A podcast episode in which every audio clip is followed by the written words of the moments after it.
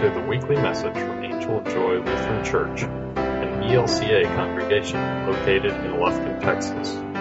Pastor Paul Guy and the family of Angel of Joy invite you to join us for worship at 10:15 a.m. on Sunday mornings. If you should find yourself in our neighborhood, please enjoy this message and visit our website at angelofjoy.org.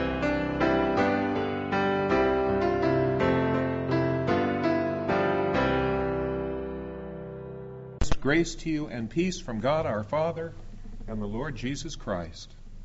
Amen. Let me begin in this way. Ole hears that Sven has bought a new truck, so he goes over to take a look at it. When he gets there, he sees dents all over the truck and Sven sitting in the driveway behind the truck. Ole says, Sven, why did you buy a truck with dents? Sven says, Oh, I made a real good deal. It got dented in a hailstorm, so the salesman gave me $50 off the price. And he said that all I have to do is blow on the tailpipe and those dents will pop right out. But I've been sitting here blowing on this tailpipe for two hours now, and I don't think it's working. And then Ole says, Sven, don't be such a dummy. You have to close the windows first.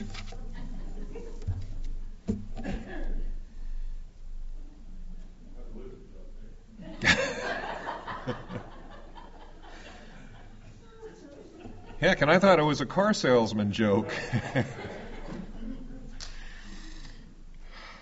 nah, I can't believe anyone could be that stupid. And I've seen those Sonic drive in ads too. But sometimes something does strain at our gullibility. And Easter was like that. Never had happened before. First time. So no one expected it and nobody believed it. The gospel reminds us of that disciple who has come to be known as Doubting Thomas. And as I noted in the title, this is my wife Inge's favorite gospel text, maybe in the whole Bible. I'm not sure. She would have to say, For is it? It is.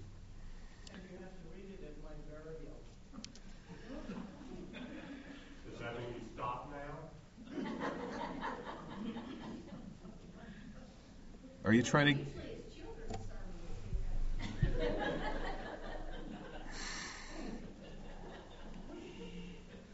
Seminary, they warned me about these Sundays right after Easter. I didn't believe it, but there it is. Yep. Yep, she likes that. And you have to ask her exactly why. But for my preaching today, since I'm the one in the pulpit, I can say that down through the generations, people have gone through pretty much the same dilemma as Thomas. You heard it, it seems too good to be true, and as they tell you, if it sounds too good to be true, then it probably is. Well, we started off today. The good news Jesus lives. Yeah, indeed, He is. He is alive. He is risen. Well, of course, the first to hear about it were either the women or the woman. You know, the Gospel of John indicates that Mary Magdalene went alone to the grave on Easter Sunday, expecting the worst. In fact, not even thinking there was any possibility of anything but the worst. Jesus' body was already starting to molder away, and she needed to get to work to anoint his body, to clean it, to wrap it, to do all the things that today mortuaries take care of. She went there looking for a dead body. But what she found was a living, breathing, talking, loving Jesus. Loving humankind so much that he gave his life on the cross for us. Even for you and me, sitting 2,000 years away. Yeah, he was alive. Well, she went to tell Jesus' disciples about it. She knocked at the door where they were hiding because, you know, they were scared the same thing could happen to them, too. You know, they were his followers, they were his team. The authorities could be after them right at that very moment, and they were hiding, fearing for their own lives. Caught up in grief, of course, for Jesus, but probably even more caught up in terror that that they were living on borrowed time themselves. And that knock came at the door, and we can almost hear the shake. And where they were talking to each other softly, suddenly they got silent. Silent. And then Mary, perhaps perceiving their timidity, said, Hey guys, it's me, Mary. And one of them cautiously opened the door just a crack and peeked, and it was just Mary Magdalene. But there was something about her, something that said, She's been through an ordeal here. Look at her eyes. The pupils in her eyes are dilated to the max. Either she saw something that scared the dickens out of her, or something extravagant happened, and either way, we better get her in here. And we can see whoever it was that opened the door, whether it was Peter or one of the other disciples, saying, Get in here quick! And peeking out and then slamming the door and locking it again. What is it, Mary? What's the matter? You know the rest. You know the rest.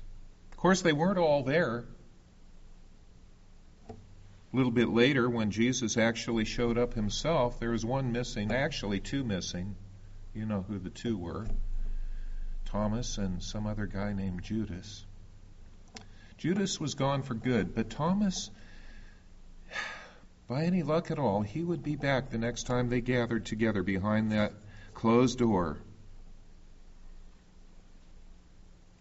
But even so, Mary gave them the first inkling that Jesus had risen from the grave. And then later on, when Jesus showed up himself, not knocking at the door apparently, but just simply being there, we don't know how, but he was there. They knew that. We know what he said Peace be with you. Peace. No turmoil, no fear, no anger, no nothing. Just peace be with you. Be comforted. Be at peace, my friends. It, it really is me. And if you want, take a look. Here, here are the wounds. You know, he showed them.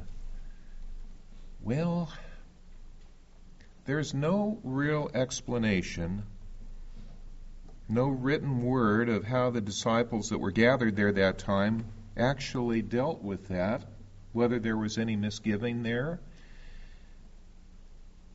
All we know is that whoever wrote the Gospel of John seemed to have it in for Thomas, or at least he used him as sort of a scapegoat for, for doubt.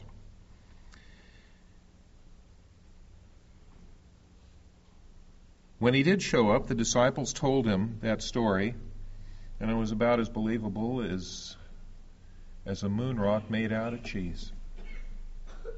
I can't believe it. I know you guys.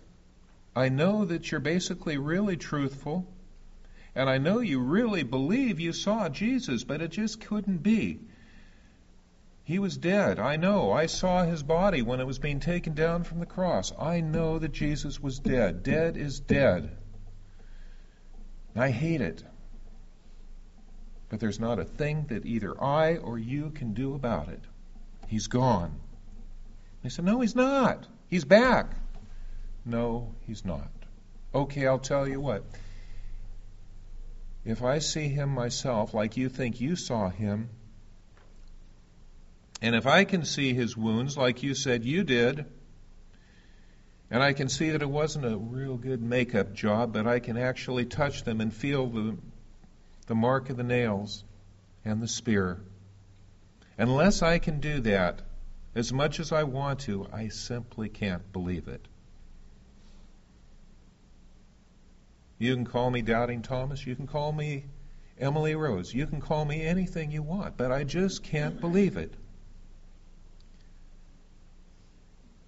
And we're kind of hard on Thomas, aren't we? We have all our lives heard about Thomas, but nobody talks about Thomas, but everyone knows who doubting Thomas is.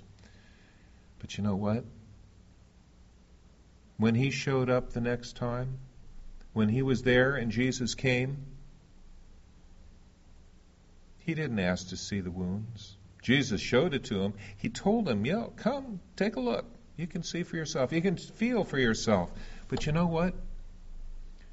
Thomas didn't need it. And one thing that the other disciples were not recorded having said when they saw Jesus earlier, Thomas did say, My Lord and my God. Whoa! God. That's something that the disciples weren't calling Jesus, but he was that Thomas. So we've got this absolute witness. Now, you go down through the ages, and I'll bet you, I'll just bet you, that there are very few people in this church today of good, scholarly Lutherans who can name every one of the disciples by name.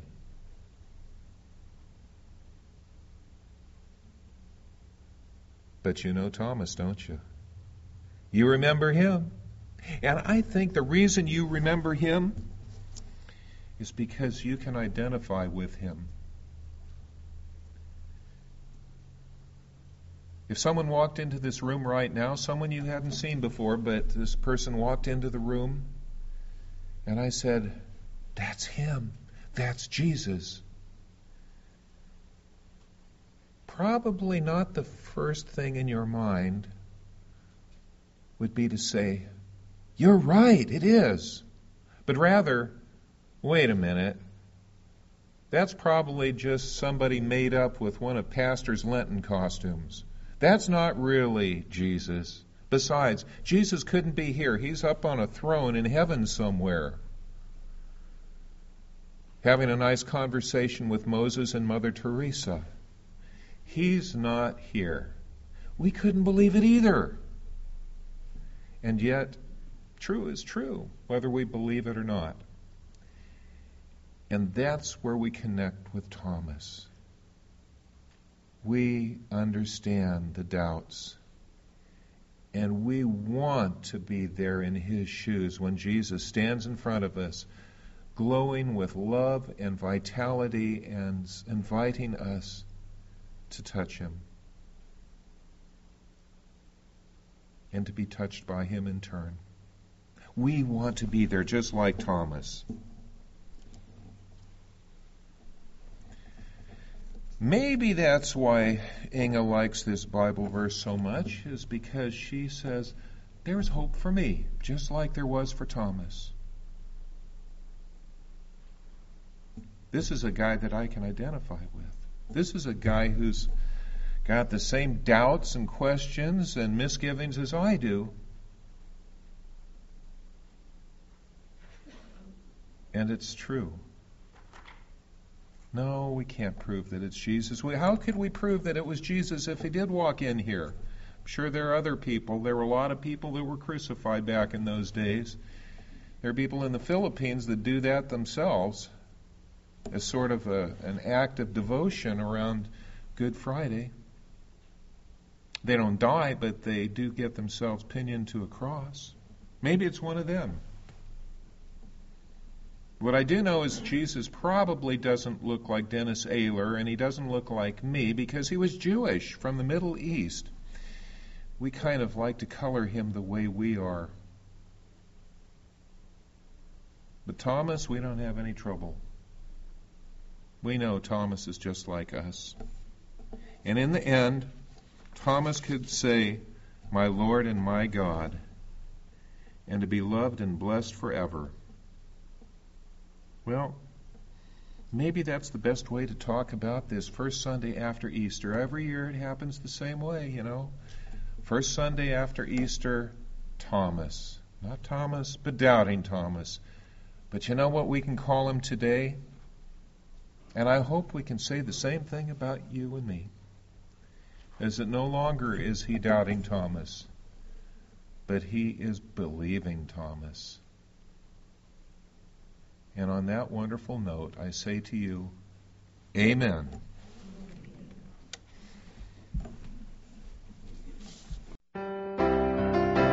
Thank you for listening. Please provide feedback on the iTunes podcast page and visit our website at angeljoy.org for more information.